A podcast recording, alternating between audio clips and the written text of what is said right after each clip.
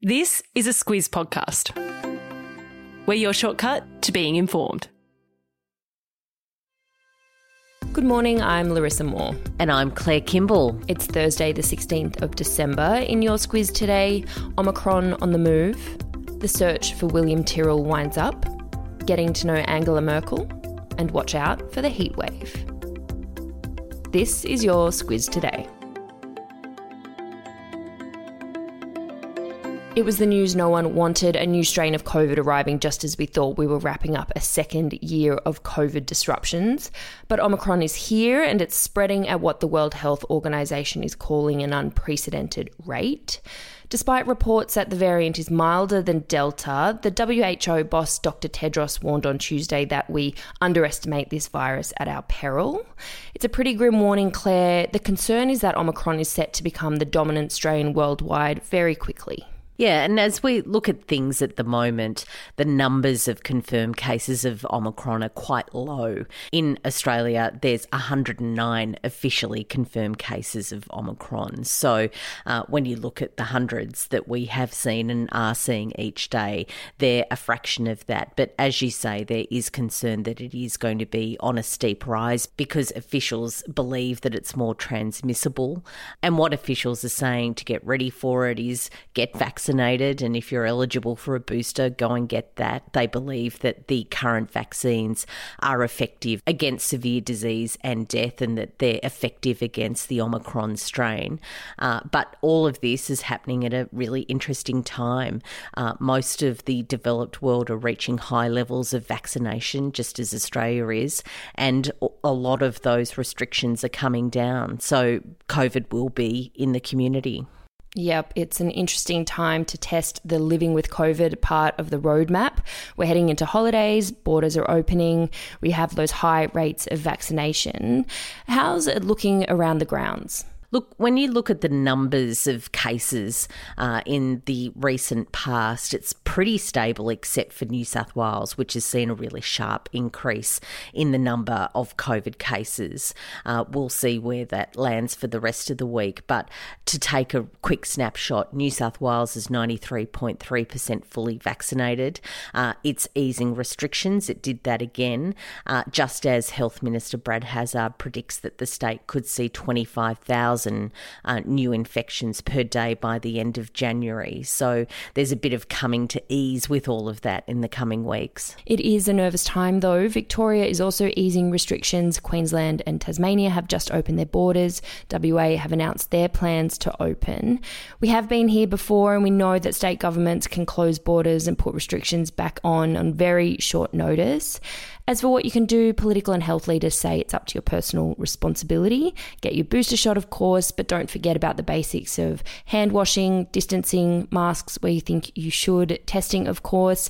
There's a link in the Squiz Today newsletter of exactly what the current rules and recommendations are in your state if you want to get across it. Before we move away from COVID news for the day, we'll just duck over to the UK. Omicron is spreading super fast there. It now accounts for 20% of cases in the UK and the majority of cases in London. UK Prime Minister Boris Johnson is up against the wall trying to introduce measures to stop the spread. 99 members of his own party crossed the floor and voted against his proposed COVID pass laws yesterday. Yeah, so just on COVID in the UK, Prime Minister Boris Johnson and health officials have warned of a looming tidal wave of Omicron cases. Uh, they're giving uh, an update on that this morning and really urging people to get vaccinated to continue that journey.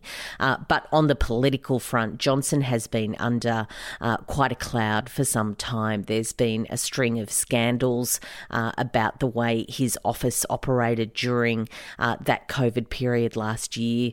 Uh, scandals about a quiz night, even mm-hmm. an illegal quiz night. Mm-hmm. Um, so his leadership is really being tested. There's been rumours about that, but the fact that 99 of his own colleagues uh, voted against legislation uh, that he put forward on COVID yesterday is the biggest sign that he is in trouble.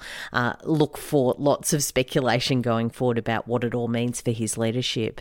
Yeah, there's open talk about his leadership being on shaky ground.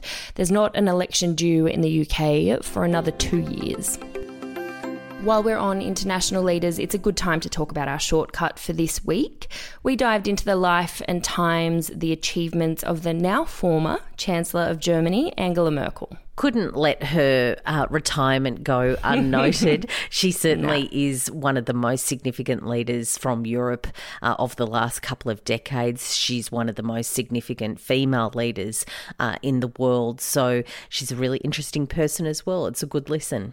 Before we move on, a little insight into Team Squiz. We do a lot on Slack. One of the rules is that your profile picture should be someone you admire. It's pretty confusing for new team members. But anyway, Claire, yours is? it's Angela Merkel. She looks a bit grumpy in that photo. She's giving a good bit of side eye. You don't mess with Angela. Mine, uh, mine was Knickers, the giant steer. Long-time squizzers will know that's a that's a, he's a big favourite of mine. But it's uh, it's currently your dog Tucker, Claire, in a party hat. Yeah, he, he, and a streamer, I think, in his mouth. Yeah, yeah, he looks he looks about as thrilled as Angela. I have to say. Uh, it is our last Squiz shortcut for the year. It's a good one to be across, it's a good listen. Search for Squiz shortcuts in your podcasting app. Back home, and the latest search for missing toddler William Tyrrell has now wrapped up. William, of course, went missing seven years ago, and for the last four weeks, police have been searching the former home of his foster grandmother in Kendall and nearby bushland. While the police haven't made any big announcements, new evidence from the search will be put before the coroner. Yeah, and what they said yesterday is that a bone fragment had been found. That's now undergoing forensic testing and examination. Uh, they talked a very big game New South Wales Police a few weeks ago, mm. and the police commissioner Mick Fuller said that he hoped that the case would be solved uh, before he retired at the end of January. So it's a watch this space, and we'll see, I guess, exactly what they have uncovered in that big search. There's still a few loose ends happening. William's foster parents are heading to court after being charged with the assault of a child in their care. That child was not William, and his foster mother remains a person of interest in his disappearance. We know Nike is one of the biggest shoe companies in the world. It's one of the biggest brands in the world.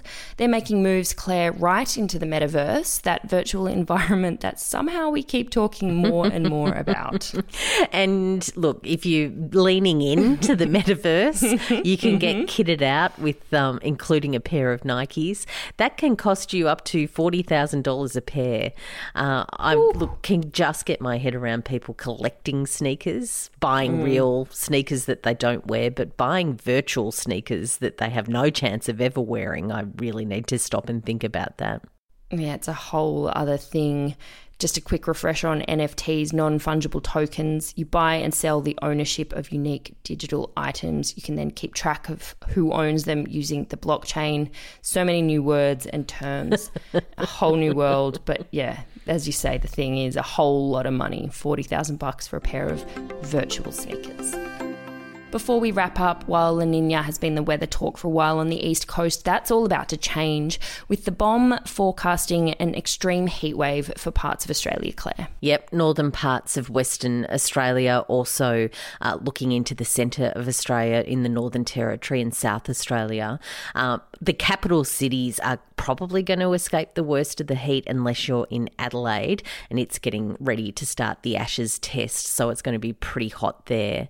Uh, but yeah, we're talking about temperatures in the 40s in mm. some areas. It's really the first blast of summer that the east has had. Hot and humid, that's what I'm hearing. And lots of giant mosquitoes, apparently, after all this rain. Oh, I'm getting a few. They're so gross. Mm-hmm. Yeah, not a fun part of summer.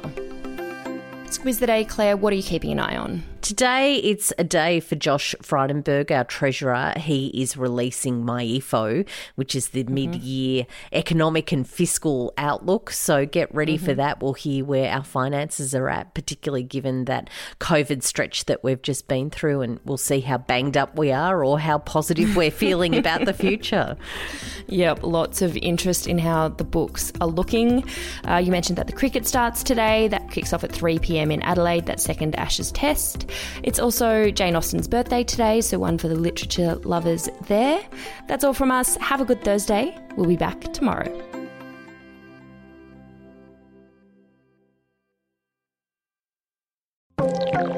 This week, our podcast is brought to you by Aware Super. Sometimes it can feel like retirement is a long way off, but whether it's two years or 20 years away, it's important to make sure your super fund is working for you. Aware Super is one of Australia's largest super funds and offers heaps of free tools and tips on its website for Aussies looking to get their super sorted and put a plan in place for their retirement. Read the PDS and TMD at aware.com.au.